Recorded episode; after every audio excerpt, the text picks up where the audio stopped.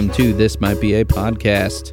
First, a mailbag segment, and let's hear a voicemail from Mike Buffington regarding the Cornmo episode uh, that was uh, a few weeks ago before Christmas. Here's Mike. Hey, Greg, it's Mike Buffington. I just listened to the Cornmo episode, and I wanted to provide a little bit of info um, for that performance of No Cops. It was only a video projection at that Music Hall of Williamsburg show, um, and I don't remember there being any introduction to it. It just played before the band went on, and um, it's great to hear Cornmo. He's such a great guy, and enjoying the podcast. So talk to you later.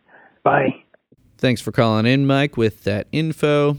Of course, you were at that show because uh, you put me to shame in your fandom. Mike Buffington, awesome dude. He was on the Sifton episode uh, last summer. Going to be on an exclusive episode real soon. Then we've got an email from Carrie Hearn, who has appeared on the Mrs. Bluebeard episode as well as the TMBG Strings exclusive Patreon episode. Uh, so here's Carrie. Dear, this might be a pod. Schubert's Winterreise and Dietrich Fischer Dieskau were pretty unexpected territory to cover in Cornmo's episode. I had no idea Cornmo was into singing classical German lieder, and Winterreise is one of my favorite pieces of music. His Bandcamp recording of it, performed with accordion accompaniment, is pretty fascinating stuff. In regards to the State Songs exclusive, I think it ought to be mentioned that there is, in fact, a lucrative bicycle rack in John Linnell's past. Whether or not this ex- is exactly what inspired South Carolina, Dial a Song apparently might never have happened if Linnell hadn't broken his arm in a bicycle crash and Flansburgh had his apartment burgled in the space of one week. And who can say what TMBG's trajectory would have been without either the additional attention from, or perhaps more importantly, the crucible of Dial a Song to perfect their concisely catchy songwriting in. Thanks for writing in, Carrie. Yes, I've mentioned the uh, John Linnell bike wreck uh, a few times on different episodes. And uh, yeah, that's an important part of the history for launching Dial a Song for sure. So, I mean, I never put it together as the, the bike wreck being lucrative because it comes off as a negative thing. But yeah, Dial a Song birthing from it uh, was uh, in the long run, a good way for the band to get a wider audience. So lucrative, yeah. Thanks for writing in, Carrie. Thanks, Mike. Anyone else? If you want to email, it's this might be a pod at Gmail. And if you'd like to leave a voicemail, it's 224 801 2930. Thanks. On to the episode. Year after year, though every dream of a pony would end in tears, the cake was lit, and as you blew the candles out, your heart refilled, and every year your dream was killed. It may take an ocean of whiskey and time to wash all of the letdown out of your mind, and this may not be the thing you requested, but I am the answer to all your prayers.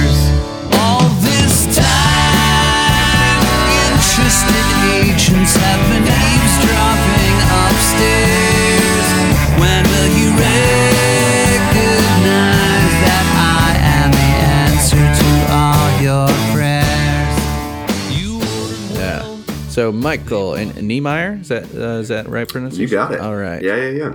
Well done. It's not an easy one. It's not an entry level last name. Well, I've I've had to become good at this. Having uh, I think you're my sixty second guest I've had.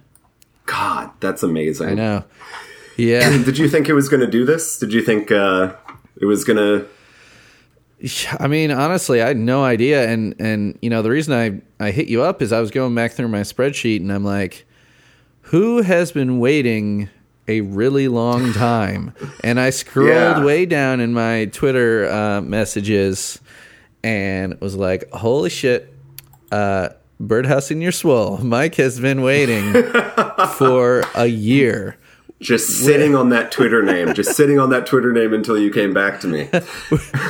yeah, right. And yeah, that's why I hit you up in the first place. I'm like, well, what I had done, you know, right off the bat when I started that Twitter was like, well, okay, let me find they might be Giants fans. So I would go to the TMBG Twitter and look at like well their followers or like who is liking the posts and retweeting the posts and just start following everybody. And i'd find you know i was finding so many people that either had they might be giants related names or handles or had something about tmbg like right in the bio.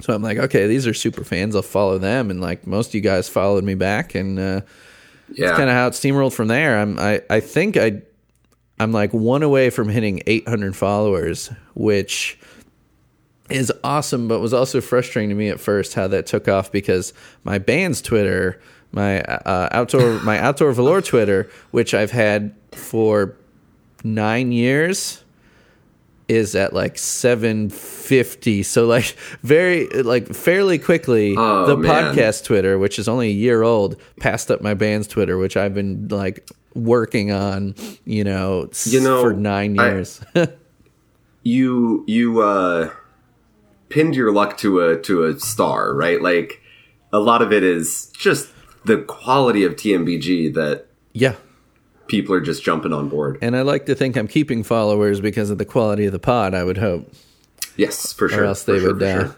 uh, you know you get unfollowers that's how twitter works you know people Yeah. people unfollow. And i've like that's why i've been sitting at 799 like it'll go down to 798 it'll go up it'll go down. And i'm like come on 800 been come like- on where is it? Just hit that, hit it. Yeah, yeah. Yeah, yeah. yeah.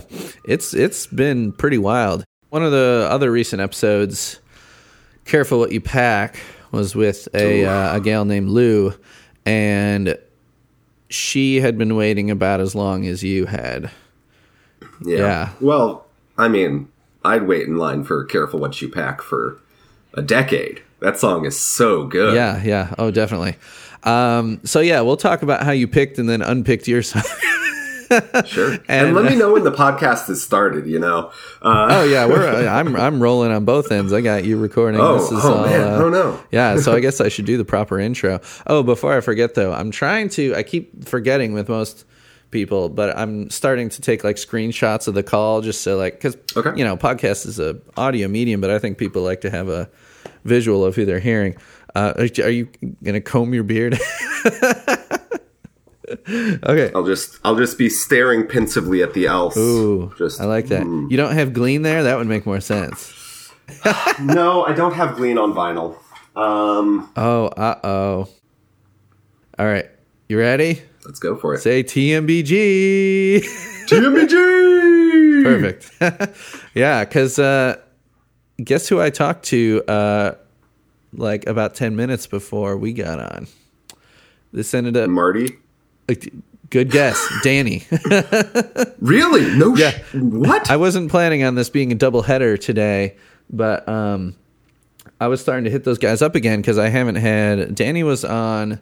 So this was the third episode he's on. He was on a Patreon episode, kind of about his career, and then he was on an episode about Red Pants band's song "Pumpkins Are My Favorite Fruit." And so I hit him up again because he's got a new single called "Superstar," and um, that just came out like in late November. So I hit him up uh, a week ago and I'm like, hey, would you want to be on again to talk about that? And he's like, sure. Uh, so then he emails me back and he's like, how about tomorrow? so I'm like, uh, okay, I already got one scheduled, but let's see. Um, Yeah. He's like, I got a gig tonight though, so it can't be too early. I'm like, how about 11? And so we just talked at 11 and now, uh, now I'm talking to you. So it's uh, podcasting Wow. day. Yeah. wow, that's that's quite a podcast today. Yeah, so I'll I'll be tweeting out a picture of you next to a picture of Danny. What a world! What a world we're living in Yeah. here, bud. And, and- and it's him Um, wearing his official crew sweatshirt. It's the the Circle TMBG logo, and it says Weinkauf right on it. Fuck. I know. Jeez, that's Tight. really, really tight. yeah, yeah, it, it's it's awesome. I only tried to take up like a half hour of his time though, so I knew I could Sure. make the scheduling work. He's busy. Yeah, I think I should probably intro this episode. I'll probably put some of what we just talked about in there in Sure. the episode, but I should like say the intro. I, that sounds good to me. Let's go. All right. So, welcome to This Might Be a Podcast, the song by song podcast about the greatest band of all time. They might be giants. I am your host, Greg Simpson, and I am here with a dude who's been waiting a really long time to record his episode. This is Michael Niemeyer, and we are going to talk about the song Answer off the album Glean. All this time, interested agents have been eavesdropping upstairs. When will you get? Michael, what's up? Thank you for having me, Greg. Uh. I am so excited. I'm so excited for this. Been a been a TMBG fan for quite some time, and when I saw the podcast moving up in the in the Twitterverse, I uh, got excited, and then I uh, put in a couple requests, and then I waited, and then I waited, and I never forgot about it. Um, but uh, but I also, you know, I didn't want to press you. I knew that you. I knew that you were having a bunch of musicians come on and people who you knew, and so I was like, he'll get to me when he gets to me, and here we are, which is perfect. Yeah, it yeah, uh, like we were saying, it really started rolling along in a way that I didn't expect. for sure.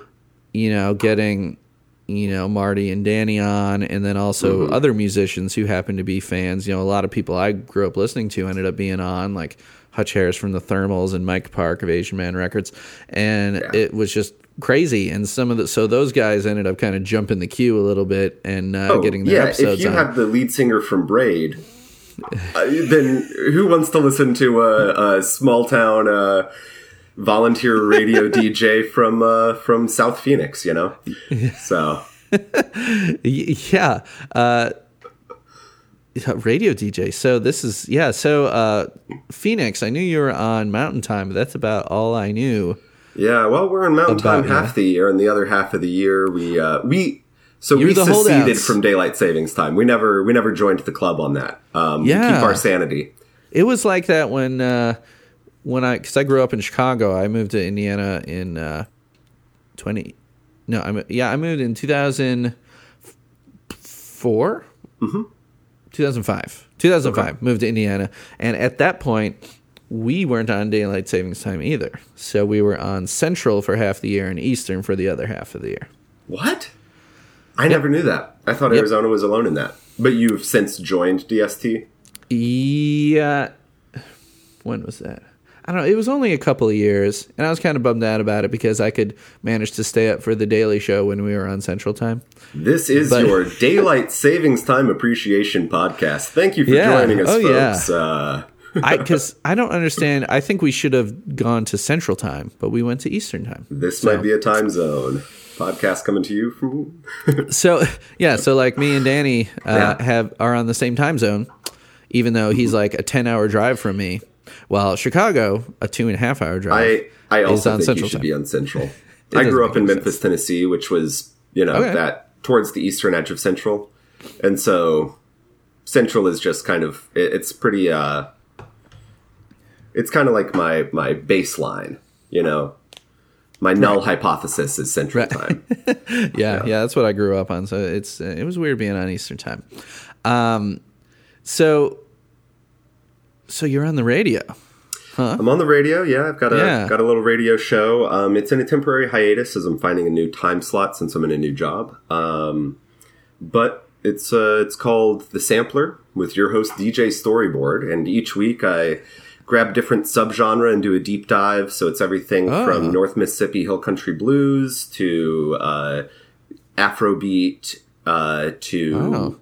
like um I guess I did an old soca, like the beginning of soca, and then I did one that was like entirely soca from 2018, and I did uh, I feel like I should know what that is. What is soca? uh no, you're good, you're good. Is that short for something? Soca, um, it's that is disputed. Uh, there are different takes on what it's short for, but essentially, it's um, it's kind of a pop version of calypso that Huh. has uh, it's like influenced reggaeton a bunch. So it's a uh, Trinidadian, Barbadian sort of uh, powerful dance music. Uh, it's kind of it's part of their festival culture there. oh, Yeah. that sounds cool. Yeah, it's real fun. Yeah, I geez, I I've thought I was fairly well versed in uh, world musics. I mean, I do teach music. It's to elementary schoolers, but I like to expose them to a lot of Oh, stuff. We've definitely teaching- done calypso songs.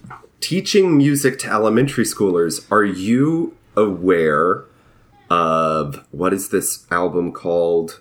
Um, it's a project from Canada from the 70s where this music teacher gets all of his students to sing like pop rock songs at the time, like Desperado and some David Bowie and some uh, some like Good Vibrations, and it's all of these elementary school students singing these songs that have this eerie discordance, and it's all like sad and dark and beautiful. Nice.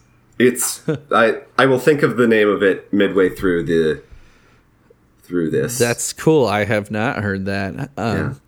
And I know you, you haven't listened to all the episodes of the pod, but I, Yes. I'm not sure if you heard that I did a unit with my first graders last spring of TMBG songs. So, yeah, yeah. I think I caught that. I think I caught that. Um, and it's just so perfect, right? Like that is that is exactly what their music is for. Uh, And- and we their- did- we half did of their albums these days.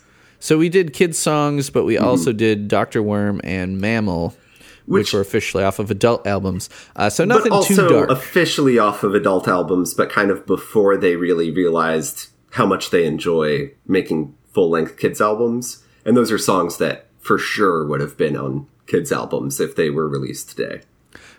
Yeah, yeah. Uh, yeah, Mammal is so good. Uh, that was a lot of fun to play on piano. uh, yeah, um, so let's talk about your fandom of They Might Be Giants. When and how did you get into TMBG? Yeah, well, um, so I was thinking about this, and it was so I had a friend Kyla who is pretty uh, important to my love of TMBG. We were friends a little bit in elementary school, and then we became close friends in middle school. In elementary school, she showed me. Um, she would like sing lyrics to me that weren't exactly "They Might Be Giants," but she thought she was singing "They Might Be Giants" songs. So like. Uh, you know, a rock to wind a string around, sort of that era of, um, and a lot of flood stuff. Uh, and so I, I knew about them from her. And then my birthday, maybe seventh grade, so that would have been, um, oof, I'm older than I've ever been, and now I'm even older. Um, that would have been 2003, something like that. Um, well, I guess it actually would have been later than that. I'm sorry. I, So you're not old as I've ever been, so, so I am not as old as you've old. ever been. Hopefully, someday, someday I'll get there. So she gave me. You'll never um, catch up to me though. Sorry, I'm uh, winning the old race. That is fair. um, so it would have been actually 2005. So maybe it wasn't seventh grade um, because she gave me a user's guide to They Might Be Giants when it came Cool. out. So that's one of their compilation albums. Has it's a really good breadth of their songs. Um, Minimum Wage, Meet James Ensor, uh, Purple Toupee. She's an Angel, Don't Let Start in the classics, but then also like John Lee Supertaster and We're the Replacements and Spider. Yeah. Um, Yeah, yeah. I'm looking at the track list right now. Yeah, it's got the hits, but it's also got I think like what you'd call deep cuts, but that are fan favorite deep cuts. Yeah, like like the statue got me high in New York City, like those songs. And and it's also got like Boss of Me, which was uh, a little more current at the time. Bangs is one of those songs that made me absolutely love They Might Be Giants because I was involved in a lot of theater as a child. Um, and so I thought you were gonna say you were a barber. like, what's that? I thought you were gonna say you were a barber. yes, I was a barber as a child. Um, no, I was involved in a lot of theater, and so the line that's like the a proscenium to stage a face that wears no makeup was like, Yeah. I know what a proscenium is. Ah, I'm so excited. Um, Yeah, and how many other rock bands have used that word in a song? I think probably very few. Um, Yeah, yeah. I'm I'm just going out there and saying I don't think that there's a train song that says uh, proscenium. I think probably probably correct there. So, so that's what got me started. Um, Yeah. And then after that, you know, it was the mid 2000s and torrenting was alive and well and the statute of limitations has expired. So, uh, so I pretty much downloaded their entire discography, um, of studio albums. Yeah. But what really started getting the fire burning was I started listening to the podcast, the TMUG podcast, which Yeah, which hasn't been active for years. No, it's it's a tragedy, but it's so good. You hear so many deep cuts. Um, yeah. And there was this version of she was a hotel detective, and I now know that it's the no parentheses she was a hotel detective. Right. Very Uh, 'cause that's- confusingly. Yeah. yeah, that one has parentheses. She was a hotel. She was a hotel detective. Right. No right. parentheses. she was a hotel detective, and then she was a hotel detective in the 31st century or whatever. Um, and I heard that version, and it's got John Linnell doing his like falsetto. How can I sing like a girl sound? Um, yeah. and it's just gorgeous. And so that really cemented my love for them. And then my brother got into them too. And it's something that we, it's a shared passion of ours. We saw them at Bonnaroo together. He's bought me tickets for their shows when they came through town. So how many times have you seen them? Um, I've seen them three times. I've seen them three times. And it's, it's unfortunate. My impression is that I've seen them for not very good shows. Um, because I've seen some of their, some of their YouTube clips that rock. And Bonnaroo was a great show. That was 2010. That was a really fun show. But then the two that I've seen in concert settings were through Tempe, Arizona, and they were at the Marquee, which is a medium-sized venue that was like an eighth full. Like people didn't show wow. up. What the It's hell? Super weird. It's right next to ASU, right? It's right next to the largest university in the U.S. Um, but you know, they have an East Huh. Coast vibe, and they're I more guess. Yeah. intellectual, and so I think that the um, Is that the party school? Is that the one that gets Yeah, voted yeah, like the biggest party school? Yeah. yeah, yeah, the undie run crowd and all that. Uh, so I think that the the frat brothers of ASU did not did not squat up for for TMBG. Um, so I saw them on a Nanobots tour, then I saw them on just a general tour. nice. So yeah, Yeah, cool, cool. So, uh, Glean. Let's talk about Glean. So, Glean, Glean was a part of the 2015 Dial a Song cycle, and it came out um, right at the beginning of that. Uh, so, yeah, it came out. yeah, it was like the first. see. It was fifteen of the first twenty songs, something like that. Yeah. Okay. So April twenty first. Oh yeah. well, I was I was thinking it came out earlier in twenty fifteen. April twenty first, twenty fifteen. Uh, it was their seventeenth album, and um, it had so it starts with the only other Glean song I've had an episode on is "Erase," Yes, which I was. With Bob Nanna, and Mm-hmm. it's cool that you're a uh, Braid fan. It's always hard to. I was talking about this with Danny. Like it's it's kind of hard to pin down. They might be Giants fans into what other stuff they like because they might be Giants are such an anomaly in that they grab fans from all over the place. People that listen to all other kinds of stuff. Yeah, and, and so- emo is not one of the genres that I find most people listening to. That So like I actually I wasn't listening to Braid until that episode came out. Oh, And then I was really? like, Okay. Ooh, this is a fun band. Um, I intentionally listened to that episode uh, last week to prepare for this recording because I was like, I want to hear what they've said about Glean. Um, okay. So are you a Braid fan now? I I really enjoyed uh, what was played, um, but emo's not my scene. So it's that you know I have Okay. a hundred different genres that I have enjoyed but not dug into. I would say that my Clearly, I mean, you biggest- host a, a pot. Uh, well, I was going to say you should turn your radio show into a podcast, or have Yeah. it be both. Have you ever Well- thought about that? Yeah, the problem is, um, you know, it's very different processes getting the legal rights to send music over the airwaves than it is to get the rights to have people stream it on demand. So I would have to effectively purchase the rights to every song that I play because Really? I would be yeah because I would be posting them up as on demand streaming uh, songs, and so True.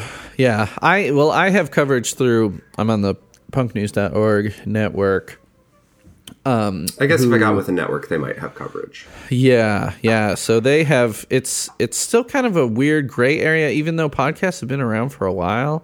Um, w- with that, so I do have some protection, and also I almost never play entire songs unless they are approved by the artist. Like if like when I have Bob Nanna, on. Yeah, like sometimes I'll play an entire song, um, but usually it's like I have explicit artists from or explicit, you know. F- approval to do that from the artist. But when I'm playing TMBG or whatever, it's usually like a minute clip. Yep.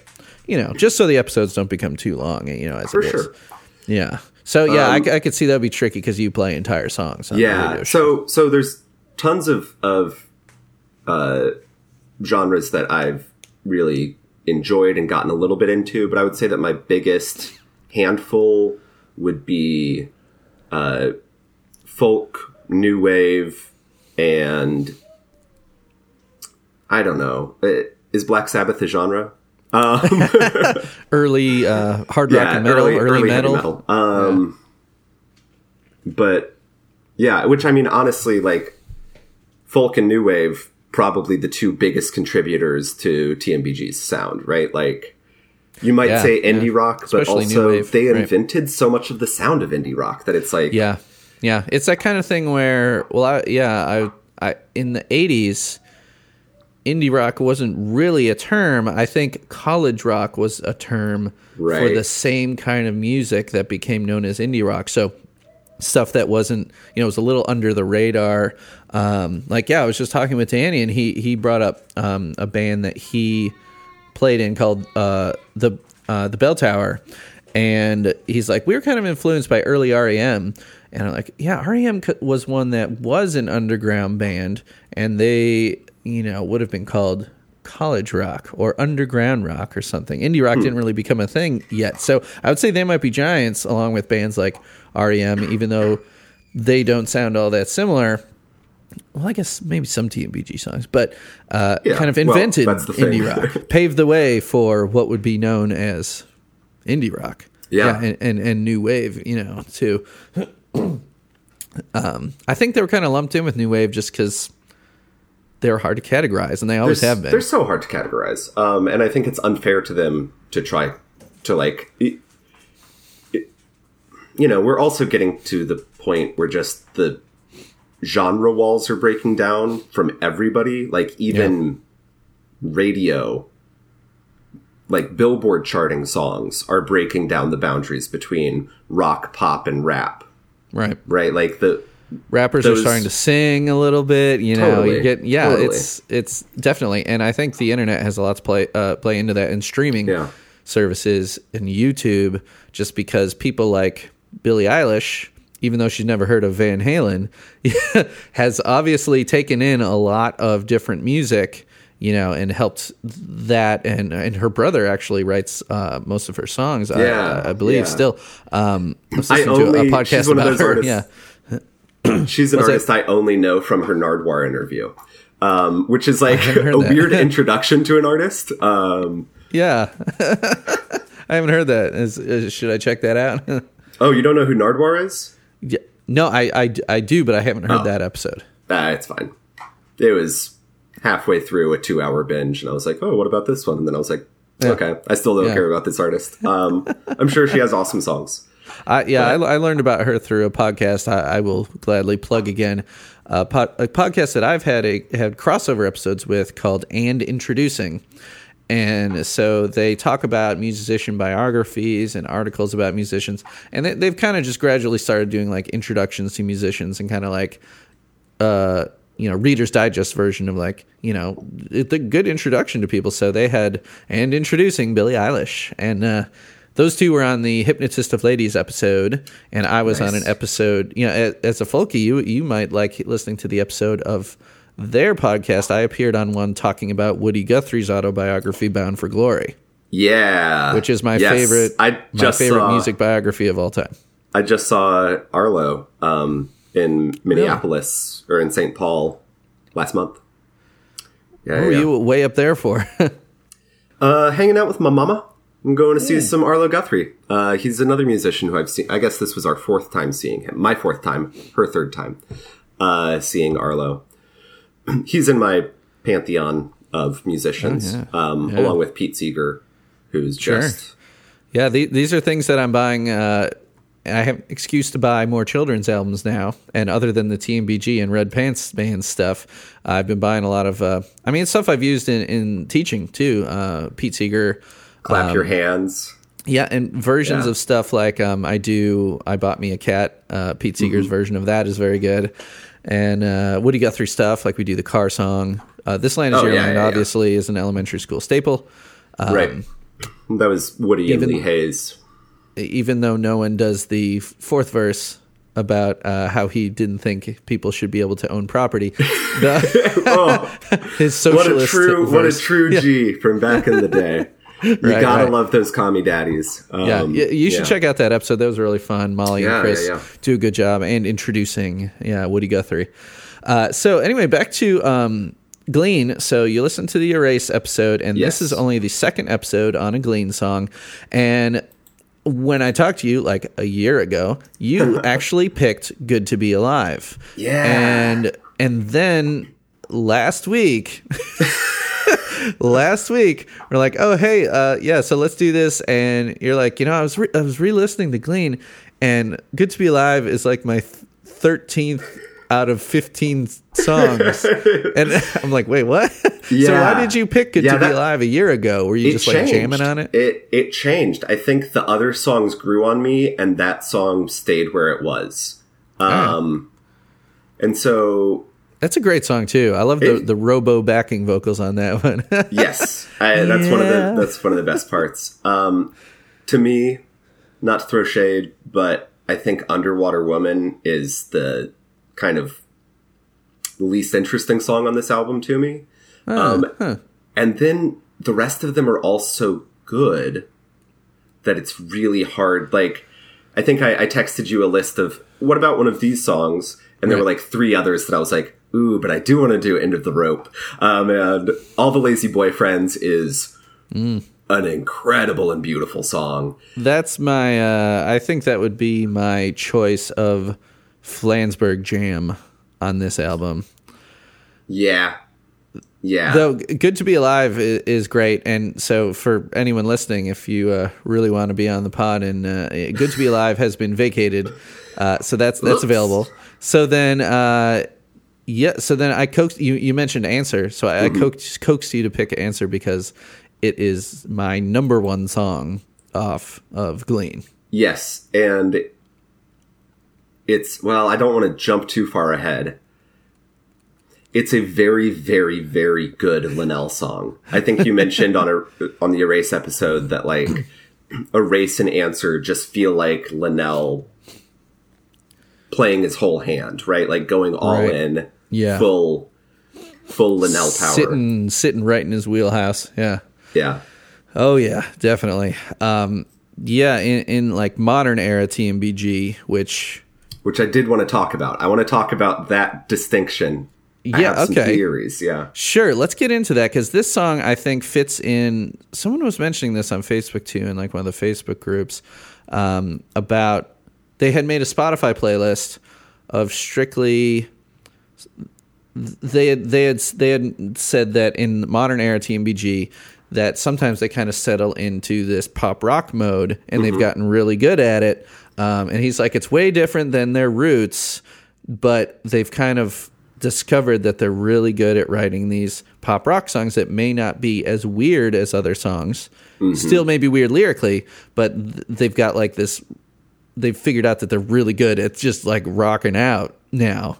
Yeah. Um, and I'm not sure if Answer was on that playlist, but I think it fits into that that group. So let's go ahead and talk about that. So what? Uh, where would you draw the line between? I don't know. I guess you call it classic TMBG and modern TMBG. So I would draw it. I would say that the first, um, obviously, there is a through line. The first song on an album that I'm like, this is not classic TMBG, um, would be, uh, I feel like Broke in Two off of the spine. If they released that this year instead of in 2004, I would believe it. Um, but then the else is honestly that's the pivot point. And i think that the else is like its own transitional sound. It is like you were talking about how it was the duff brothers uh, duffy brothers. It's like D- Dust Brothers. Duff Duffer Brothers. Brothers is Stranger Things. that's stranger things. I was like i i caught myself on that. Um that it is an ex- like it's its own unique sound the else is. It's also my favorite they might be giants album by oh, nice, nice choice. it, which is there aren't a lot of things that I can feel. I'm not saying that I like it so much more than every other album, but it is definitively my favorite, which is rare for me. Usually, I'm like I could list the top ten, um, but Right. in no particular order. Um, Yeah, where would I put it? I don't know. Us, us music nerds like making lists. I mean, Apollo Yeah. 18 is definitely my favorite. I'd probably go no hard feelings there. Apollo 18, Lincoln, mm, Mink Car, The Else.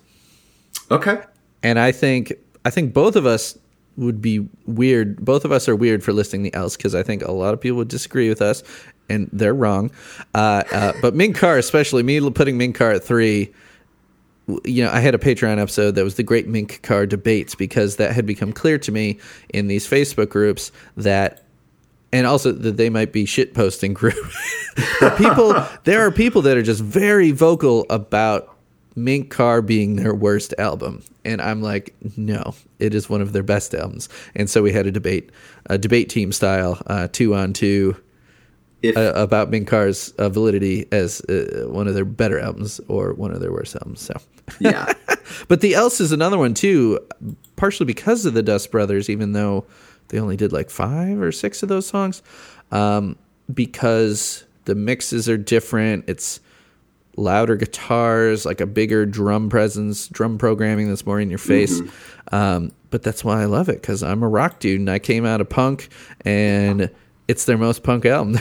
it is their most punk album. It's their most rock album, and I think it's their album that has the the fewest songs that I don't want to listen to on repeat for three hours. Um, there are so many bangers on that. I've been really hitting Withered Hope hard. on your Uh. Take Out the Trash episode, which was powerful um, and very good. Uh, Yes, thanks. you, Yeah, shout out I- to Mari Morton. Yeah, I think Mari mentioned that the second, or one of you mentioned that the second half of the Else you didn't think stood up to the first half. And Yeah, they were saying that. Oh, how I disagree. Um, the Shadow Government and Bee of the Bird of the Moth. Bee of the Bird of the Moth? How could that not stand up to something? That's a. I know. I've also song. seen hate. I've also seen hate. Maybe not hate, but dismissing of Mesopotamians. I'm like, you're just no. Mesopotamians is amazing. That's like. I mean, I think maybe I'm guilty of. You know, I gave Istanbul a kind of lower score. Mm-hmm. I think Mesopotamians is guilty of the same thing where it's maybe overplayed. Yeah. Mesopotamians, Mesopotamians doesn't is grab only me 12 like the years other old. songs on this album. Really? I think it is very, very clever lyrically, and it doesn't do as much work musically.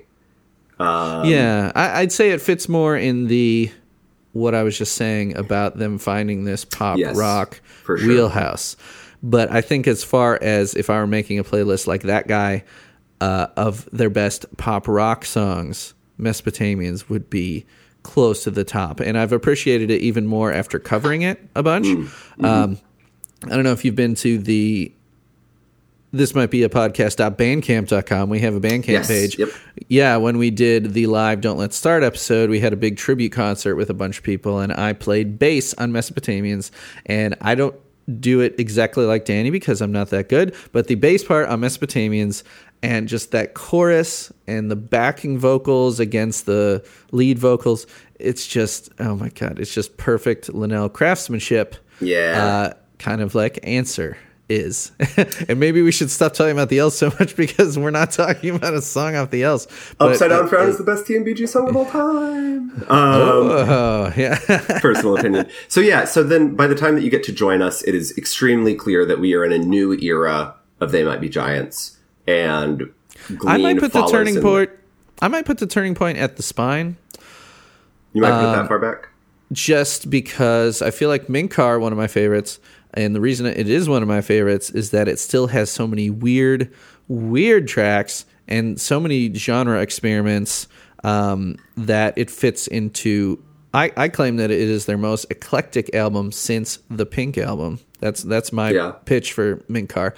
Uh, and then the Spine, I was actually disappointed by the Spine at first, and I even so I was making lists for can see that. punknews.org end of the year lists. And I'm ashamed of this now, but for my top 20, we would also sometimes have biggest disappointments of 2004. And I put the spine on the list of my biggest disappointments of 2004. But that was because I hold them to such a high standard. And at the time, coming off a Mink car, I was like, these are just rock songs. And now I listen back and I'm like, no, there's weird ones. There's there's weird songs on there. Some crazy bastard wants to hit. Like yeah. that's a that's a weird song. yeah, Bastard then uh, wants to hit me is a weird song. Stalk of Wheat, which I've also covered. Oh, that, Stalk uh, of Weed is gorgeous. way out uh, left field. Um, so I've since realized the error of my ways. It's not one of my favorite They Might Be Giants albums, but I love it and I love it. And that's where, so that's probably why I draw the line there, where they kind of Mm-hmm. made a shift from we're going to do a shitload of weird songs to Yes. we're just going to do a handful of weird songs. yeah so to me to me definitely the spine and the else are like um they are transitional tmbg that sits Plus right the first- between The first Marty albums. Yeah yeah yeah yeah yeah sits right between classic and uh modern i don't know current Sure. Yeah, and I, and I mean the, the spine was 15 years ago. The else was 13 years ago. Mm-hmm. Or yeah, 12 years ago. I mean, we're almost to 2020. yeah it's, no, let's call 13 Actually, you're going to be you're Yeah. going to be the first episode of 2020, I believe. it's 2020 everybody Happy New Year. Uh, I wonder if they might be Giants have ever covered Auld Lang Syne. They've played a lot of New Year's I Eve bet they shows. have. I bet they I, I bet they Um, have too. Yeah. that was my that was my uh, Duke of Dead Air podcaster. Like I, every once in a while, I still go, "It's 2007, everybody." Yeah, uh, on Off my other 6A or whatever that was. Yeah, on my other podcast, Best Midwestern, which uh, posts much less regularly, and I'm not going to totally. I'm going to blame my co-host Scott on that. I'm not going to blame this might be a podcast, but Best Midwestern, all about Midwestern music. Um, we, me and him, we and he's very outspoken and, and loud guy, and we we often will sink into like intentionally like morning shock jock radio like you know not not like taking on those well sometimes we will take on those voices and i'll put like sound effects in and shit like rim shots or like boing like just because it's uh Oh, you know, God. we get yeah we get silly uh but but i digress uh so I more often go into the NPR voice. That's sure yeah, yeah. so i'm going to whisper gently into your ear like ira glass This is this might be a podcast coming to you through your listening devices. We are Very supported gently. in part by our Patreon supporters and yeah yeah who's who's gonna give me my first official ad so i can start making actual money off this that's a good question. yeah Go to uh, Box. Uh, yeah, yeah, yeah, yeah. Right. Uh, yeah, MeUndies. Um, Let's just start trying. Let's see if one of them sticks. Throw spaghetti at the wall. Hell, it worked for Uh, Stephen Colbert. I'll just start like chomping on some Doritos. Casper mattresses. Yeah. Oh, my Casper mattress is great. Oh. Yeah, I think you need to get into like the tens of thousands of downloads before anyone's going to put an ad on. Let's get there. But yeah, seriously, uh, I just need to get the Johns on an episode. That'll Um, do it. That'll Yep. do it. So I think we can safely say to get back on track, and I love a good tangent filled episode. We're at 50 minutes right now, and we have not talked about the song. Well, to be fair, we were on for 20 before you gave the intro. Uh, Okay, yeah, so yeah. So maybe we're not a 50 minute, but we're we're at a half hour at least. Yeah, for sure. And so we can safely agree that Glean is in the modern era of TMBG. I, I will fight anyone who disagrees. yeah. Yeah. and I'm not a fighter. yeah, callers, call in. If you think it isn't a modern song, call in. so the song uh, "Erase" was the first song released of the Dial a Song cycle, Mm-hmm. but "Answer" was what they considered the first single, and it was actually released as a single, I believe, on CD. Wild Um, to me that Erase wasn't. Yeah, I Yeah. mean, did they call it a single at some point? I don't know, but Answer was the did. first one, and it was released in July of 2015, which Is the album came the out in April. So. I don't know. That doesn't make sense.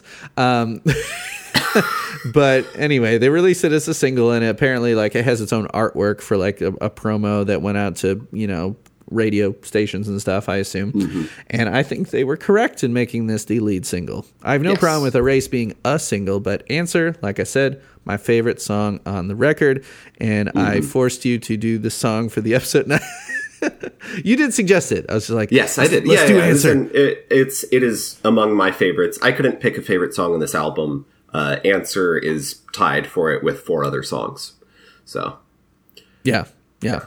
So answer is uh, in that Linnell wheelhouse, and the pop rock. I mean, a lot of kind of like acousticy pop rock. So the you know fitting into your uh, your your favorite genres. It's got that. I wouldn't call it a folk song, but it's a very strong uh, acoustic guitar presence on this song, um, with a very kind of bouncy you know, four on the floor kind of beat. And it's just that Linnell melody. Like, I don't know how he writes melodies like he does. My hypothesis, and I've said before on the podcast, is that as a keyboardist, I think he writes his vocal melodies as a keyboard melody and then finds words to fit into that keyboard melody that he wrote, which is how I do a lot of things. Keyboard is a good way to look at, oh, it's descending, it's ascending, there's leaps, there's stepwise motion, you know, and his melodies are just like they're undeniable. And, and this song is undeniably and I know ear, that it's earworm. an- a new feature of their musical style in general, but I have seen it more often on Linnell songs that are very lyrically based, like Erase and Answer, where he does this monotone, um, but, but, but, but in the background, um, like for the music, as a way to accent the lyrics. Um, and to me, like that is this isn't a diss. That's like him being proud and wanting to show off these lyrics. Like to me, that's how I interpret it.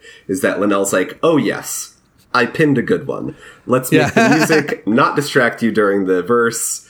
Then it'll get fun and exciting during the chorus and the bridge. Absolutely. yeah. Bob and I talked about that on Erase. You know, you, Yeah. you heard it when we played the 8 bit cover where it was like boop, boop, boop, boop, boop, boop, boop, boop, boop, boop, boop. We're like, oh, it's just one note there. Like we almost didn't realize because the lyrics Yeah. are so good. yes, exactly. Exactly. I think it's very intentional. Yeah. So I think I'm sure he's got a bunch of different ways that he comes up with his songs. Most good songwriters will, you know, be inspired by, you know, working on different instruments. I don't know. Maybe he writes some songs on accordion. Maybe he writes some on keyboard. Maybe some he comes up with a clarinet or saxophone lick first. I don't know. And this is why I want to talk to you, John Linnell. I want to know. uh, teach me your songwriting secrets. Uh, uh, and you know, don't be afraid. I will never best you at your own game ever, ever. I want to know. So, uh, yeah. So, answer. Um, I think the entirety of it has a good melody. There's no like big Yes. single note sections. It is moving around. It is great lyrics and great melody throughout. There's not a part of the song that I don't love. Yeah, fully agreed. Um, yeah, and and ah, I, I'm losing it. Um, during the during the chorus, it's hard to say what's the chorus in this, but uh, I would say chorus- it's the all this time. That's what I would call. You think chorus. that's the chorus? Oh, I was thinking from "It May Take an Ocean of Whiskey and Time" down to the end of that. I would call that the pre-chorus. Oh, And the reason being, uh, and later we will get to the cover section, uh, is that the chord progression changes significantly on all this time. It hits, you know, a different. It changes the progression to lock into that more powerful section. So, but uh, you know, that's that's it's neither here nor there. It doesn't matter all that much how you uh, uh, name the sections of the song, but uh, Yeah. both sections are very good. The Ocean of Whiskey and Time is a great, great line. oh my god! I absolutely before- adore. Are we moving Yeah, into lyrics now? Then you know, that- before we get to lyrics, I guess the one thing and I want to play a live version of this that you may Yeah. or may not have seen because, uh, I, and I believe the credits on the wiki are correct in that accordion is the only instrument that Linnell plays in the song. I don't believe there's any other keyboards. You know, it's got a strong acoustic guitar presence, uh, guitar, bass, drums. You know, it's their pop rock groove. You know, guitar, bass, drums. Uh, but then accordion is what Linnell is playing, and it's got these cool little descending licks, like the. Um, oh, what's the part where it has the? It's like the third verse. Um, mm, you ask for dark, I tend to sunburn, and a lot ask for handsome. Well, can't help you there, make of that what you will. And it I goes mean, D D the D. peak of the song. It has yeah, it has this little descending like cluster chord on the accordion that I just love.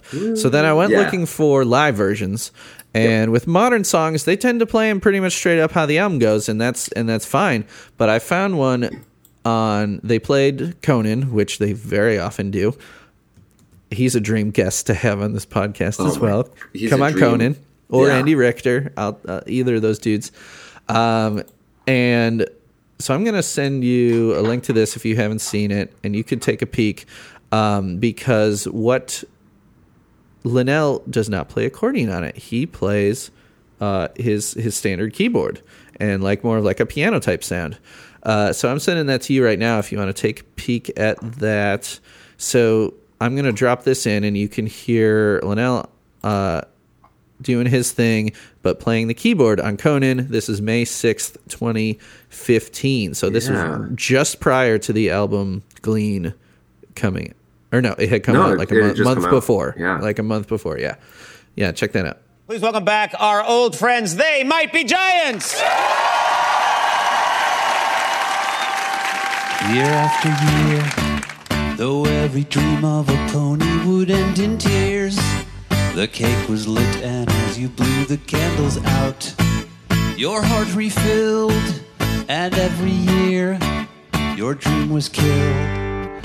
It may take an ocean of whiskey and time to wash all of the letdown out of your mind. And this may not be the thing you expected, but I am the answer to your prayers. All this time, interested agents have been eavesdropping upstairs. When will you realize that I am the answer to all your prayers? You ordered well, they brought you medium rare. You What? fair, and in response, a clap of This could be the covers section. I mean, this is sky went black. The weather changed. Yeah, you, th- you you think it's that different? um yeah, that section is in it's not all different, Yeah. but the ocean of whiskey and time is very very is distinct, very distinct. Yeah. Yeah, I feel like wait, is Miller playing Yeah, so Miller's playing acoustic. Mm-hmm. And Flansburgh's on Flansburgh electric. is playing, yeah, like a, a kind of subdued electric part, at least on Yes. the verses. And Yeah. Linnell doesn't even start playing until the all this time. So there you go towards my my my saying that that's the chorus. No, that's he's where the playing keyboard on- comes in. Ocean of whiskey and time he's playing. on the first time through. He does not touch the keyboard until Okay. all this time, but he does play On them the throughout second the one he the does. song. Yeah. Yeah. Um, okay, I see what you're getting at. And so piano instead of accordion. Now on the Elm version, the accordion is not like super loud. You can hear Mm-hmm. it playing. It kind of keeps the backbeat along with the snare. But then there's, like I said, those little, that little cluster chord, those other little parts that I really miss in this live Mm-hmm. version. Yeah. Um, What I do love though is Miller and Flans doing the backup vocals. All this, ah, you know, for sure. doing that tight harmony. Um, but there's one other thing I wanted to draw your attention to, and I watched this a couple of times. There's a moment. Hold on, let me find the timestamp here, and this would be mainly for you to watch. It's not so much an audio thing, but in the final chorus. Okay, so if you start at three minutes, there's a part where it pans over to it comes over to Flansburgh, and it he backs away from the mic. But this is definitely a nerdy moment. He backs away from the mic, but you can still hear I think you can still hear the vocal harmony going on, even though he has closed his mouth and stepped away from the mic. And I'm like, don't tell me the Mighty Giants are pumping in backup vocals. so started at three minutes, and around 308, Flansburgh Yeah, yeah, yeah. backs away from the mic. Now, listen, you can still hear a harmony. Miller is still singing, but I, I- can hear a harmony. I think that's distortion on Miller's mic. Let me listen again. I'm starting conspiracy theories. It's a true crime TMBG podcast. Do you see that? It's like there's even Yeah. like he doesn't even sing his last note. Like it moves up and the little harmony moves up and I swear to god you can hear two voices I- doing the Oz, but Flansburgh has clearly stepped away and closed its mouth. I trust your musician's ear, man. and people should go watch this. Let's, you know, I don't want to start any conspiracy theories that they're like when, uh, which which one of the was that Ashlee Simpson or who was the younger Simpson Oh, singer? Jessica Simpson, Jessica, no, it was Ashlee, was the younger one, or whoever the younger one was, was on SNL. the SNL thing. yeah, and there was some technical difficulty where The music. it was revealed that she Yeah. was lip syncing or singing along with a backup. and to be clear, Johns, we're not saying you are. Definitely not saying that. I just watched this a couple of times and I'm like, wait, what just happened? Rewind. you can tell that that they're not. I mean, at least Linnell, you can tell the differences from the studio version to his. He's not, you know, there's some little rhythmic differences in the tone of his voice. You know, Yes. you should be able to tell like a live musician is moving around a little bit even if you're anchored to a keyboard there's going to be some differences For sure. uh, it won't be as clean but anyway so i just wanted to show you that mainly not for that purpose but to let people hear the piano There's- version as opposed to the accordion version I, I really did. why wouldn't he bring the accordion why wouldn't i mean it's easier to carry to the studio to the to come Yeah. in studio it's it would have been a lighter load to bring the accordion. Did they play the other songs in that set? Could it just be that they had other keyboard songs and he was like, whatever, we'll just bring Uh, the keyboard? I don't know if Conan has them do like extra songs, like. Uh, Okay. But I mean, it's the typical late night thing. I think they just played that song. So I don't know. I mean, I didn't really search a, a whole bunch of other live videos. If he typically does this on keyboard, I think he may rather than accordion. I don't know why, but this is a song that has not mutated too much. Uh, No. they pretty much play it like it is. So, you know, some of the old tunes, the duo era songs, I'll play a bunch of live versions if it's mutated over the years. But this one pretty much they they keep it where it's at. But um here we go. They might be giants did answer on a live studio 101.9 kink Skype live studio and he's at the keyboard, Nice. not at the accordion. So Okay. oh well. That's Well, there you know. you have it, listeners. It's Linnell. I'll trust it to his judgment. He wants to play it on keyboard live. That's fine. It is a weird choice to release. Like, I don't think that there even is a released alternate version on keyboard. Like, the only release is Nope. the Dial Song, which was on Glean, which is a, which is a, an accordion. yeah, this is it. Like on the wiki, um, there's the chronology tab where it'll show you past versions or live versions, and it's it's pinked out, which means when it's when it's pink or peach or whatever you want to call that color. If it's blue, you can click on it. If it's Yep. peach, you cannot click on it. So there are no other versions. There's no officially released live versions on any live albums. There's no you know demo, Yeah, demo, there's no sure. other versions so that's it accordion Yeah. well, what are you gonna do i mean i'm an accordionist i want you know i i hate to see him ditching. You want to see that accordion songs. representation. yeah Yeah, it, it, I love Weird Al. Absolute, absolute anyone who that. doesn't anyone who doesn't love weird al should Is a uh, fool. cannot be trusted It's yeah, exactly, Is exactly. It's an untrustworthy fool um, who doesn't even know their own opinions because everybody loves Weird Al. Um, but it is, I will say, a little unfortunate that he is kind of the only well-known accordionist right now, other than John Linnell, um, who is not bringing his accordion to the stage, uh, apparently, because like accordion gets stamped as a comedy, like as a comedy staple, right? Like it's only Yeah. seen as a comedy in- instrument Pe- in today's people see it as a pol- people see it as a polka instrument. Yep. And to most people, polka is a genre that is either has aged out and they don't like it, or Mm-hmm. they only want to hear it if it's like Oktoberfest or whatever. sure. Yeah, I guess there is a little bit of that. I think a lot of people find polka kind of a funny genre, which it was not so. designed to be. But a lot of people think it sounds silly. I don't, but I'm Polish, so I don't. Yeah. yeah, it's unfortunate, you know. Um, though I would say that there was a slight accordion resurgence in indie rock circa 2003 to 2005 when the Arcade Fire put out their first two albums. That is and point. the Decemberists were releasing albums that featured uh, the accordion on certain songs. And Arcade Fire has since ditched it and went to like a synthy dance rock thing. And Decemberists have released some more harder rocking albums and albums that I think they'll still have ones with accordion time to time. But you're right in that if you're going to see a band live that is in the rock genre, uh, Weird Al. Weird Al rocks. I'm going to put him in the rock genre. It would be Weird Al or They Might Be Giants are the only two to really have be well known for playing the accordion. Yeah. Yeah. Yeah. You know, and he'll, you know, he still plays accordion plenty on their live sets. I saw them in Yeah. uh, 2018 on the I Like Fun tour. What What was the most recent show you saw of them? Ooh, it probably was uh, 2000, maybe 13 or 14. Okay. Yeah. And he rocked the accordion a fair amount in that It was set. the year the year after Nanobots. So I was there for a Nanobots tour, and then I was there the year after as well.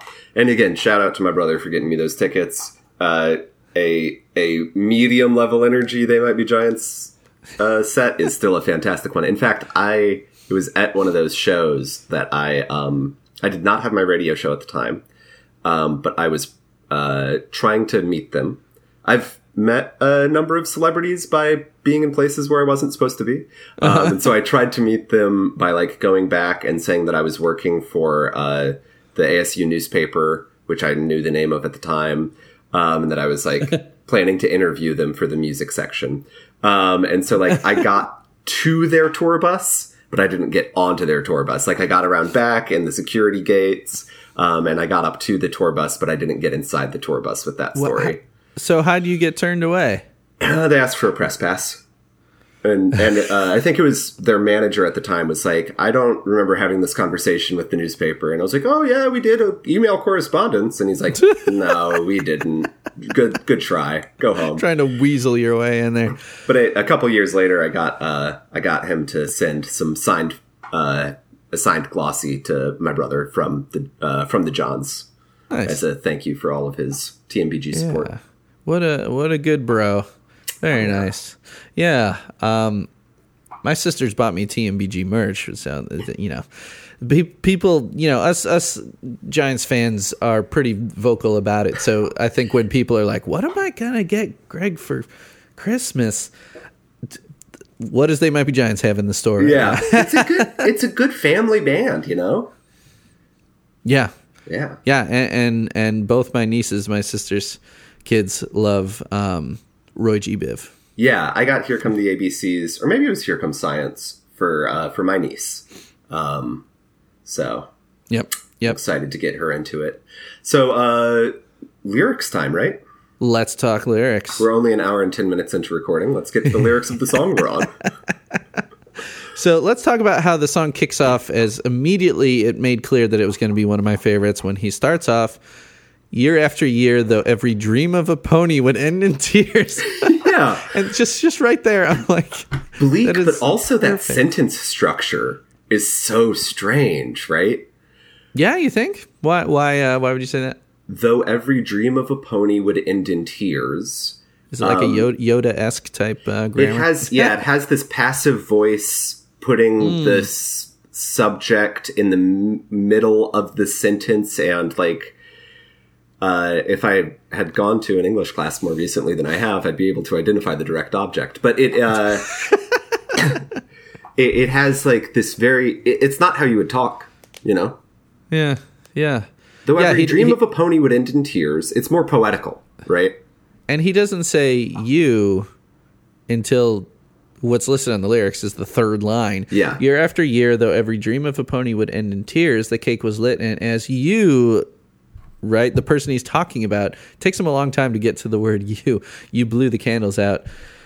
So, yeah, the you, which I think most people would assume is a woman, but it doesn't necessarily have to be. A, a woman dreams, you know, it's like that typical little girl's uh, wants a pony for her birthday. You know, that's you know kind of the cliched. Uh, you know what they want, what they're hoping for, and she's wishing for a pony while she blows out the candles. But nope, mom and dad did not get her a pony, Yep. so she cried.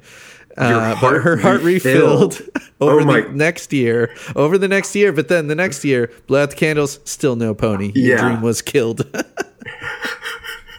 the your heart refilled i every single time think about legend of zelda i think about like finding a heart in a in a jar oh yeah, yeah, yeah. or in a bush Yeah, uh, when when you kick off a song with that as the first verse, I'm like, oh my god, Linnell, I love you. This is amazing. Like it's sad and funny at the same time. Mm-hmm. It's you know, it's not like silly. It's like No. that is sad, but I got a chuckle because of the way he said it. Mm-hmm. you know, a little girl crying. Why am I laughing at a, the thought of a little girl crying? it also has this this abruptness to it right like and every year your dream was killed yeah, rhythmically, that's perfect it really just doesn't pull that punch in a way that's pretty humorous um Yeah, and then so then I think we immediately jump to uh, the her being a grown woman, unless she's drinking as a child. But you may take an ocean of whiskey and time. So, it, so it does say this woman's had a lot an- of let, an ocean of whiskey and time, so you could still be saying this to a child. It's like, look, I know in the future you're not there yet, but someday it's You're still gonna take take an drinking. ocean of whiskey and time.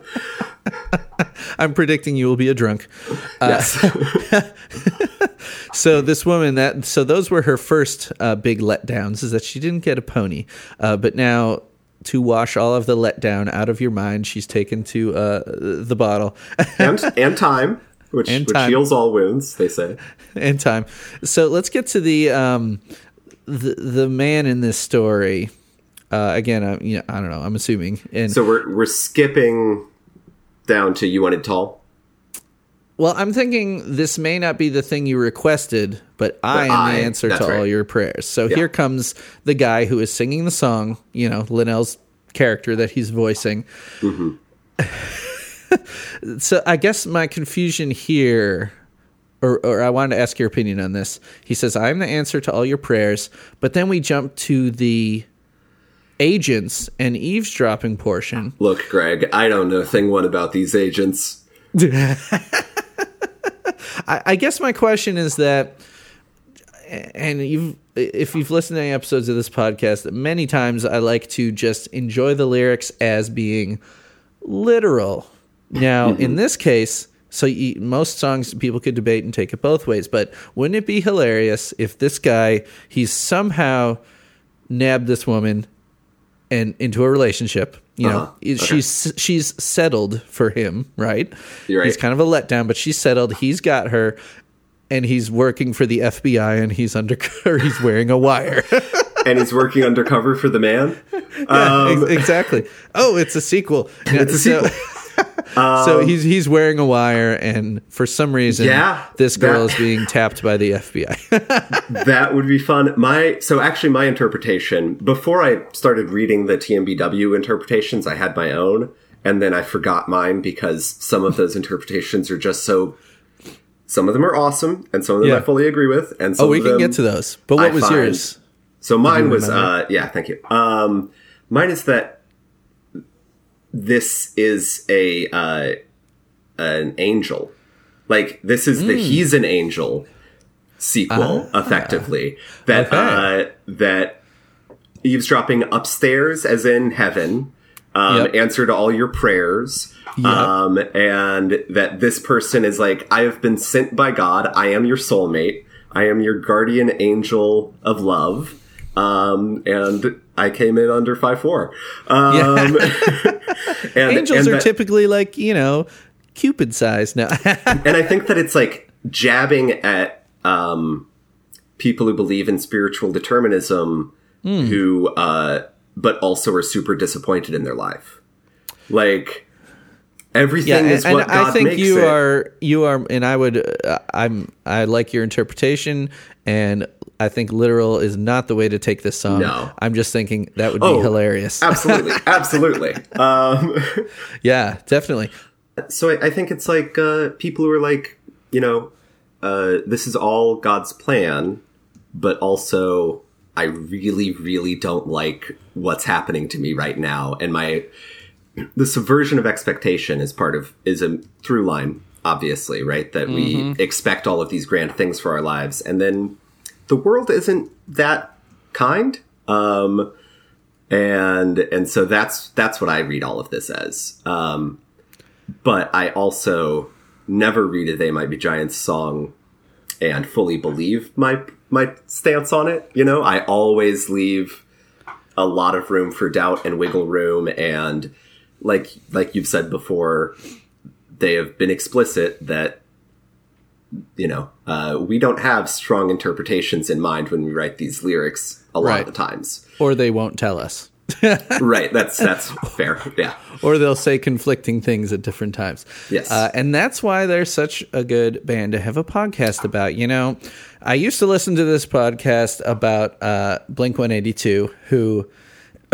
uh, hold a spot for me as a band I liked in high school, but that I do not listen to that much anymore. But I had been listening to the, it was a song by song podcast, actually the first one that I'd ever heard. And, you know, at least they kind of gave me the idea for a podcast like this.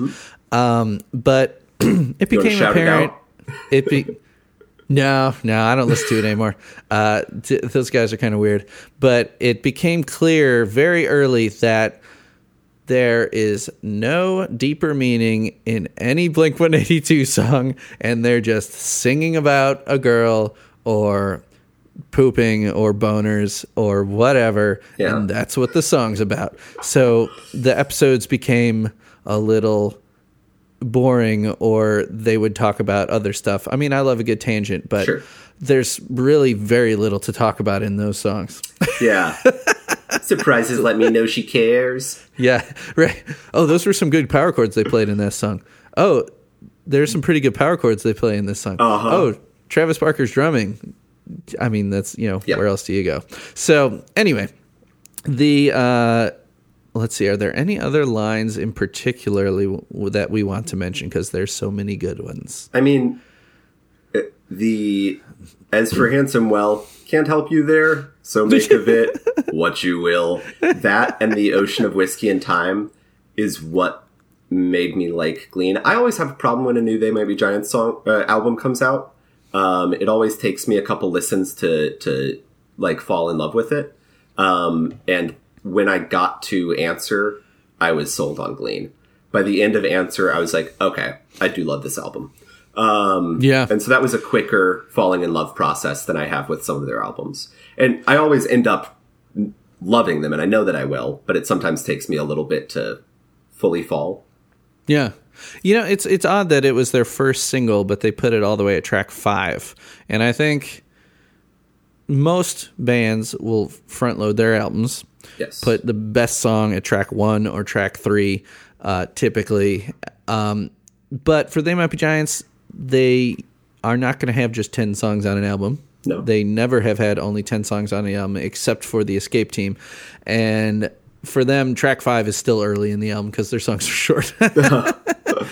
but uh, yeah, so I think my favorite lyric as a rather pale individual is is right before that you asked for dark you know tall dark and handsome you know Exactly. is this this Yes. verse you asked for dark i tend to sunburn a lot yeah. Yeah. and then we've got the double chorus to bring the the song home at the end with the slight melodic change uh, for the it should be clear to you by now and you know the one the hardest thing for me in that these songs I love, I like to be able to sing the entirety of the song, and I'm pretty good at memorizing lyrics. But this song throws me off in that he says he changes every time the pre-chorus or what I'm calling the pre-chorus. Uh, this may not be the thing you requested. Uh, second time he says this may not be the item you selected. Yep. Uh, the next time, I may not be the one you expected. and then in every chorus, he says, When will you recognize that I'm the answer to all your prayers? Uh, when will you realize that I'm the answer to all your prayers? Um, When will you when get? will you, when when will you get and Yeah. then it should be clear to you by now and getting the order of those i would always sing them wrong oh yeah, did you sing slight this song? changes you know Did oh you sing yeah this song, um, Greg? is it time to get to the covers section Do you think it is? i don't know what, are there any other uh Well, things so- about the original version you'd like to So you gave a take on its on it as a literal piece. do you have do you have like a take that you read this as, or is this one that you leave fully open? Like when you hear this, you mean as a more you- seriously interpret more serious interpretation Yeah, what's what's going on in your head when you're listening to this? Um, you know, I think, and when I went to the interpretations tab, as you mentioned, you know, there are some that are similar to um, what you were saying, like, you know, upstairs being heaven, um, you know, and surveillance is like God listening Right. to them you know, or listening to her or whoever.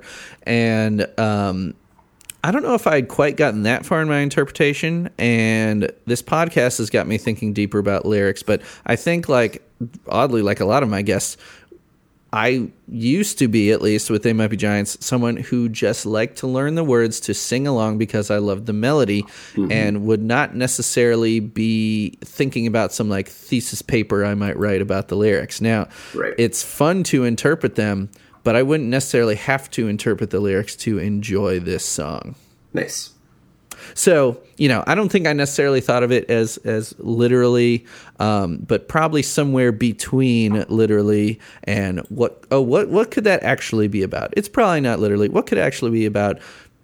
You know, I I thought about it, but not necessarily like in in multi paragraph form. For sure, for sure. um, yeah.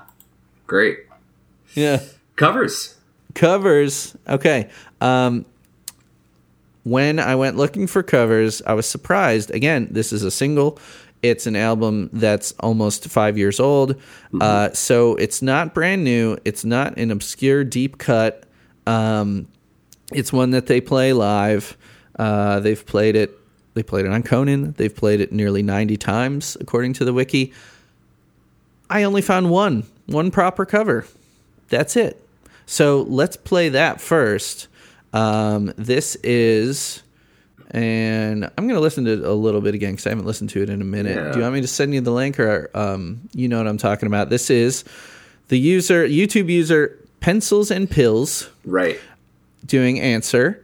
Uh, it is a lady with an acoustic guitar in front of the classic brick wall backdrop.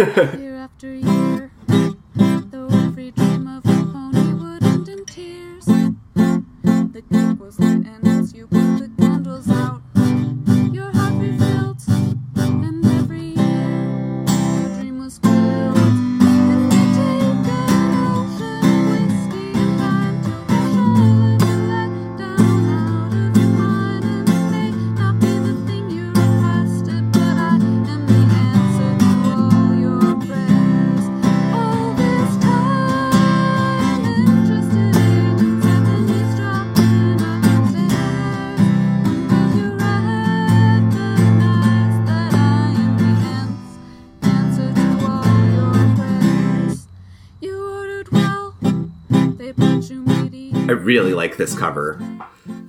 yeah, I like her voice a lot. It's great. Um, and I think you had mentioned before when we were just chatting beforehand that the mix, I mean, it's just her playing in front of a camera. It's not so studio Right. recording. Would you say the guitar's a little loud, maybe? The guitar's a little loud for the voice, but um, but I think that's just a feature of having a single microphone Yep. and doing it all at one time, and then maybe the positioning of the mic. If it was a little bit higher up, it would catch your voice more than the uh, drum of the guitar. But Right. I mean, those things aside, gorgeous voice, really cool. Yeah. The interpretation is pretty straight, but it's not note for note. Um, She actually changes the key. I just noticed. yeah. Oh, interesting. Um, She, yeah, because I just noticed when I was watching that just now, I'm like, she's playing an F chord. Yeah. There is like, no F chord in this song. I like in so she's changed when it- she's, she's- like, Yeah, she's changed it from the key of D to the key of C, is what it looks like to me. yeah, Or wait, the key of G? No, the key of C. Yeah. So like- she changed the key so that she could probably she's moving the key down a step so that she can sing up an octave. Mm-hmm. You know, in more of the alto register that she's got, and she even kicks it up. She stays down low for the verse, but then she kicks it up for the all this time, which I think has a really cool effect. yeah, yeah. Honestly, you know, not trying to not trying to shout out uh, too hard, but like this performance makes me want to listen to more of her covers. Like I just saw that she has a steam powered giraffe honeybee cover. Uh, I don't know if you know that song, but it's No. very very pretty. Uh, they are a very interesting band. They're a steampunk um, kind of I don't know folk slash metal band. Um. Anyways, anyways, I'm I'm excited to look at more of Pencils and Pills music uh, on the YouTube. Yeah, nice Um, work. I don't think it has her real name here. Um, she's oh, she says in the description. I didn't write the song. Obviously, it's way too good to be mine. I hope I look at least a little like John Linnell, though. yeah, isn't that great? and her hair, yeah, the way her She's hair. got, she's got some of the, Linnell side. aesthetic, I'd say. Yeah, like Apollo 18 when John Linnell's hair was a little Yeah. longer and would hang in his face. Yeah, but she doesn't Yeah. have the uh, the the eyeball flirt that he does when he's singing. Uh, he did it in the Conan one, and it was very reminiscent of um, was it the Ana Ng music video? Anyways, there was this move that that uh, is a classic Linnell eye move, Oh yeah, I, he loves to look at the camera. and then look up a little bit uh, coyly. Yeah, he looks at the camera and then looks away a little bit. Yeah, yeah.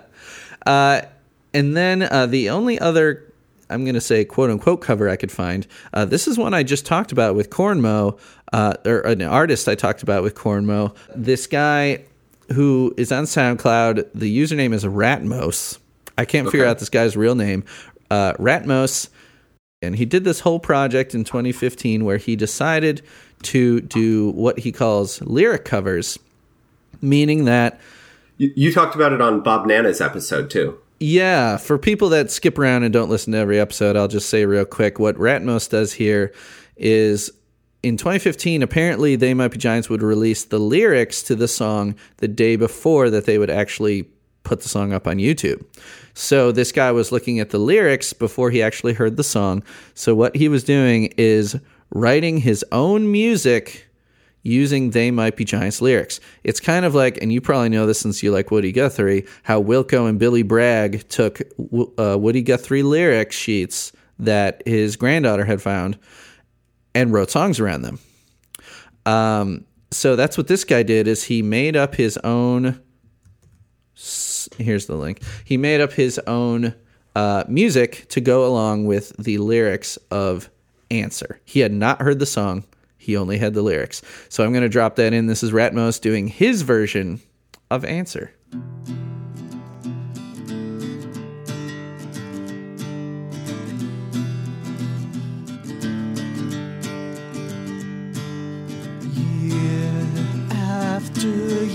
though every dream of a pony would end in tears, the cake was lit, and as you blew the candles out, your heart refilled.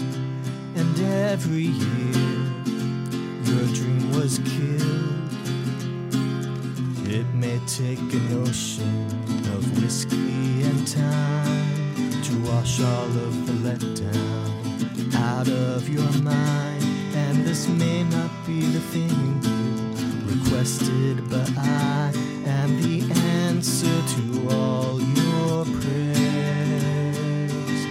All this time. Interesting. He's not even going for a Giants style. i mean this this feels folky Yeah. And he put this together in one day. I'm guessing yeah i mean it's just acoustic guitar and vocals uh, Yeah, for sure. all of these so it, it's, you know it's not like many, many multi tracks. Sure, sure. But um, I will say, Ratmos, this is kind of crazy. In the description, he says, so far, this track and No Cops are the only ones where I like my own version better than TMBG. Ooh, Dude, big words, Ratmos. I'm going to say you're wrong there. Uh, answer is amazing. Your version is fine, but uh, no. His Kudos so- to you on the project, though. So I think one interesting departure is that his version is really um, soaking in the darkness of the lyrics in its in its tonal sound, whereas the Giants version is like let's put this very silly tone on these like pretty like dark in a realistic way lyrics. Yeah. Yeah. Yeah, so he takes it a little more. Yeah, yeah, exactly. He matches the feel of the song with the lyrics, which they might be giants. Typically, that's the juxtaposition that I love is that it's a super catchy song they've been doing all the way back since Don't Let's Start. A super catchy song about everybody dies frustrated and sad and that is beautiful. you know, they're not like Yeah. everybody dies frustrated and sad. You know, it's it no, it's a catchy song about someone being disappointed in their life. Yep. and that's what I love. So, Ratmos kudos on this this crazy project you did in Yeah. 2015. Super cool. Uh, yeah. So then I was like, well, that's just a lyric cover. It's interesting, and we'll play it on the episode. But there's only one cover, pins and pencils. I'm going to do my own cover. I've been wanting to cover this song, uh, haven't yet. I'm going to do it. And in a, a couple short sessions of two days, I recorded my own cover of "Answer." Did you think about that before my Twitter karaoke joke? I had already started recording it. Okay. Yeah. yeah cool, yeah. cool. Cool. Cool. Yeah, about us doing karaoke to the song. I don't know if there's a karaoke version, but there is not. I did look. yeah, yeah. But so let's listen to my cover of Answer. Year after year, though every dream of a pony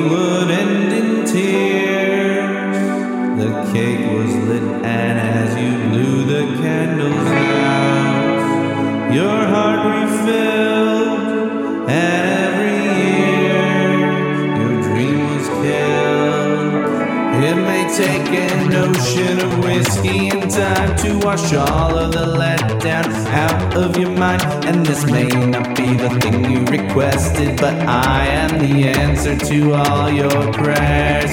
All this time, interested have been dropping upstairs.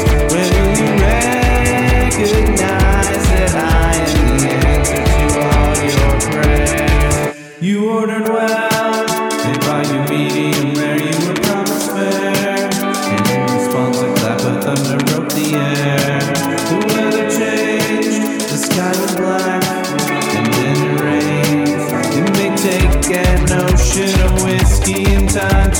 all of the letdown out of your mind. And this may not be the item you selected, but I am the answer to all your prayers. All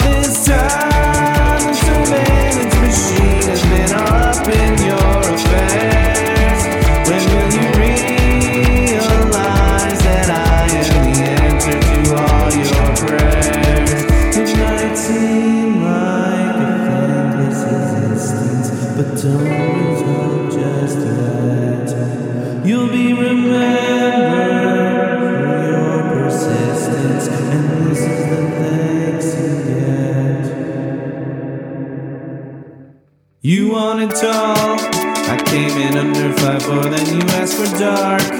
I tend to sunburn a lot, as for handsome, well, can't help you there, so make of that what you will. It may take an ocean of whiskey and time to wash all of the letdown out of your mind. And I may not be the one you expected, but I am the answer to all your prayers. All this time,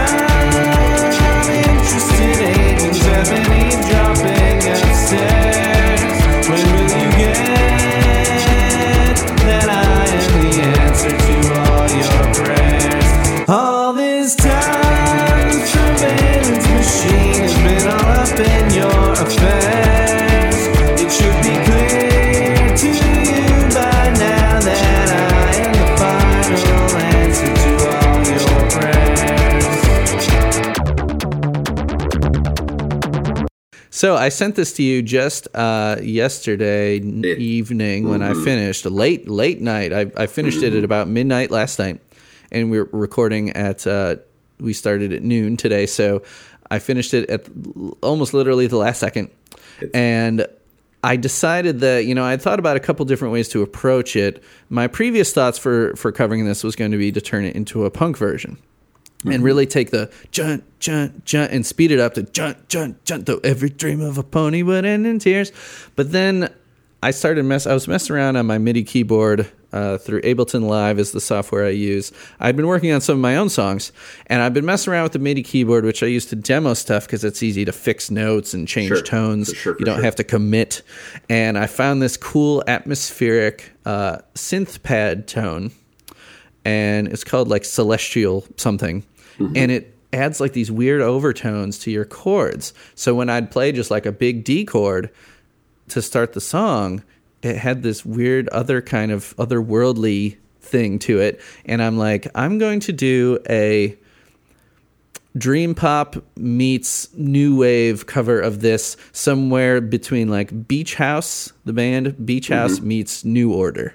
So it starts out very atmospheric and slower and not to a click track and then it locks in to this weird da, da, da, another cool bass tone i found Dude, your version is so cool. and then i added a little guitar over top so yeah well uh, what do you think i said save your opinions for the recording and Yeah. don't don't hold back if you don't like it that's fine you li- so you liked it Oh, so much. Um, it's dreamy. It is super ethereal. Um, tons of reverb tons of reverb. It kind of has a. Uh, it's like a very slowed down initially. That like opening part reminds me of Big Star for whatever reason. Um, and then and then it turns into this like dancey version. I'm glad you didn't go with the with the punk pop punk version because like it's almost too easy with the staccato Yeah. nature of the lyrics. Like yeah it's, maybe you're right yeah mm-hmm yeah i'm just like i'm you know totally i started left field. I tar- started just exploring these MIDI tones that are available on Ableton and using the synth tones to inspire the direction of the cover. I so I used the instrument to inspire the tone I took. I could easily see this as a track playing in the background of a high school prom scene in an indie film from 2012 that's trying to reference 80s uh, youth montages. Would this be in Um, Stranger Things? yeah, a little Stranger Thingsy, or um, or even like uh, I could see it in the background of something that's like a, a more modern version of what was that Vote for Pedro movie, Napoleon Dynamite. Um, who who I dressed up for as uh, uh, for Halloween one Jon Heder. yeah, I dressed up as Napoleon. Um, yeah, I you know I'm like, for me, almost what is the point of doing a cover? I mean, if you're going to go to like an open mic night and just strum along and sing it, that's fine and that's fun. Mm-hmm. But if I'm going to like really properly release a cover. You gotta do your own spin on it, and Totally I mean, agree. maybe not necessarily go this far off that I did, but I'm like, I'm just gonna have fun with this. Let's make it, uh, you know, a little silly and just, you know, I love the song. Make it my own uh, version of the song, and Yeah. uh, there you go. And I The- think I'm going to go ahead and put it up on the uh, this might be a podcast Bandcamp.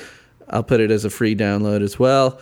Uh, I, I'm I'm glad you liked it. You know, I only Yeah. spent about two hours on it, so I think it came out all right. For me, the less like the original that a cover is, the better. Um, Yeah. so long as it's good, and you happen to hit both marks highly. Um, I thought it was beautiful, and I I love the zips and the zaps. You know, um, Yeah, yeah. with lyrics. again, I it love was the just zips fun and the zaps like- with lyrics. Fun with software. You know, typically I like to record with more analog instruments, Mm-hmm. Sure. or you know, and I do have a Roland Juno 60, a very uh, 1982 analog synthesizer. But like I said, I was writing songs, and MIDI is just so easy to tweak. I was just finding these tones, and that's what put me in that direction. I'm like, all right, this is what I'm gonna do. And that's why it only took about two hours, is because there was some copy and pasting going on with the bass part. Well, from something that you'd already put together. That's well, like I wrote out music is for. Yeah. Yeah, I wrote out the first verse, copied the MIDI to the second verse. You know, I mean, yeah, yeah. That's the drum beat's a sample. I didn't create the drum beat; it was a sample. You know, so uh, I don't think anybody has docking points for that. I think that's just how That's fully acceptable songs are made and these in days. Ableton and all that. right, right. We need to score this song. Hmm. So Mm-hmm. we're it, it's time. It's time. No more putting it off. What would you give this song one to ten with decimals, if you'd like? Yeah. Um, so I'm gonna do uh, your version first, and then I'm gonna Yeah. then I'm gonna do the Giants. Um, oh, okay. My cover's getting a score. I'll be honest, I kind of like your version better than theirs. Um, partly because it's so right. different. Like it's fresh for you. it is, so. it's fresh for me, but also answer is an excellent version of a sound that they've mastered. But it is a sound that they've mastered. Whereas Yeah. what you as, put as out we've talked about, that pop rock wheelhouse now. was yeah. definitely distinct. Anyways, anyways. So answer I'm going to put it at an 8.25. I was really stuck between 8 and 8.5 and so I'm going splitting the splitting the post. 8.25. Nice. I am going 8.9. I was, 8.9. I was almost going to go 9, but uh you know, that's I it's hard to list non-classic songs at 9s and 10s, but this one almost hits Be it, brave. you know. Be brave. Yeah, you know, I think I got to go 8.9. You know, it's it's practically a 9. Um, again, for maybe the reasons you said is that it's maybe a little bit safe stylistically Mm-hmm. for them, but I love that spot and there's a reason that they sit in that wheelhouse these days. Yes. cuz they're they just, eh, knock it out of the park. Because like they that. knock it out of the park. Yeah, it's the an excellent lyrics song. are amazing. The melody is amazing. That's why I wanted to cover it. It's just so much fun. 8.9 from me. How often? So- how often's your score higher than guests? Not often. Very rarely, actually. I'm having trouble even thinking of a time. I mean, I say it all the time. I got to leave some headroom because I'm scoring all of them, and my guests are sk- typically only scoring one or two songs. So, um, yeah, 8.9. So, Right. do you have anything else you want to plug? Do you know when your radio show is going to be coming back on, or no? Um, well, the impact area for that show is so small that it, it plugging it is is a little silly. but does it Um, go streaming? li- Uh, it does stream, but it only Yeah. streams live. Um, what I want to plug is find the volunteer radio station on your dial wherever you are. There's almost certainly going to be one, and uh, you know, have a couple days a week where instead of listening to your podcast or your Spotify, you're listening to that volunteer station. I guarantee you're going to Yeah. find a show that you love. I guarantee that that's to me that is the best way to find new music that I haven't heard before and that I love. It's better than any algorithm they've made. Um, yeah, yeah. I will. I will fully endorse that message. And Kara and I had a radio show in college. Uh, we, and it's actually uh there's a picture of us in our radio station from about 2000. I think it would have been about 2002. The picture was taken, maybe early 2003, and it, we actually made the cover of our last uh, Outdoor Velour album called Our Songs, um, which is a ir- ironic title, isn't it? It's a cover album, and we do Doctor Worm on there. Nice. Um, but it's, it's a picture of us doing college radio, and, and yeah, like you said, public radio um, and college radio are amazing places to find out about new bands or Yeah. underground old college bands. radio too. And we mm-hmm. called our show Eclectic and Otherwise because we thought our taste is so diverse. we thought a lot of our tastes. We played everything from TMBG to Dylan to I mean, and then we've we've joked about it. We're like, we never played any classical or jazz Yeah. or that much rap. I'm like, we weren't that eclectic, but we thought we were pretty cool. So yeah, uh, I have I have fond memories of that. And good luck on getting your radio show back up on the air. It sounds pretty awesome. Well, and let me much. know let me know when it does. Yeah. because I'd like to listen. You know, even you know, I might be relocating soon from Arizona back to Memphis, and if I do that, I'm going to try hard to get on to uh, 89.9 WEVL which is my favorite radio station of all time. It's the volunteer station there. I did a okay. guest spot on it recently. Beautiful. That's- so I'll let I'll let you know. Ringing endorsement. Yeah, yeah, please do. And, uh, All right, so I think we'll, uh, yeah, man, thanks for being on, Michael, and thank you for waiting so patiently. Um, yeah, you know, giving me a nudge is fine. I just had to go way back in those Twitter DMs, be like, oh my god, Michael has been waiting for a year. So I'm glad we were finally able to make this happen. So thanks, man. Me too. Me too. All right. Well, uh, I will talk to you later. And uh, yeah, the ringing in 2020. Uh, everybody, happy new year, and uh, hope everyone's 2020 is awesome. So, if you'd like to reach This Might Be a Podcast, you can email me, This Might Be a Pod at Gmail, or on Twitter at This Might Be a Pod facebook.com slash this might be a podcast. Uh, i've got this might be a podcast.com that i need to update more. I'm always lazy about that but uh, and you can also leave me voicemails at 224-801-2930 uh, and uh, head to the patreon if you'd like. Patreon.com slash this might be a podcast. If you want to help support uh, my you know help beef up my public educator salary which is very very much lower than it should be Fully agreed. Fully agreed. Solidarity. Yeah. All right. So we'll call it a day. This is a nice long one for our listeners. I appreciate it. Uh, the last few have been under an hour. So what's what's the deal with that? Uh, so thanks, Michael, for uh, giving me so much of your Sunday. Well, thank you, Gregory. All right. We will see y'all later by now that I am the final answer to all your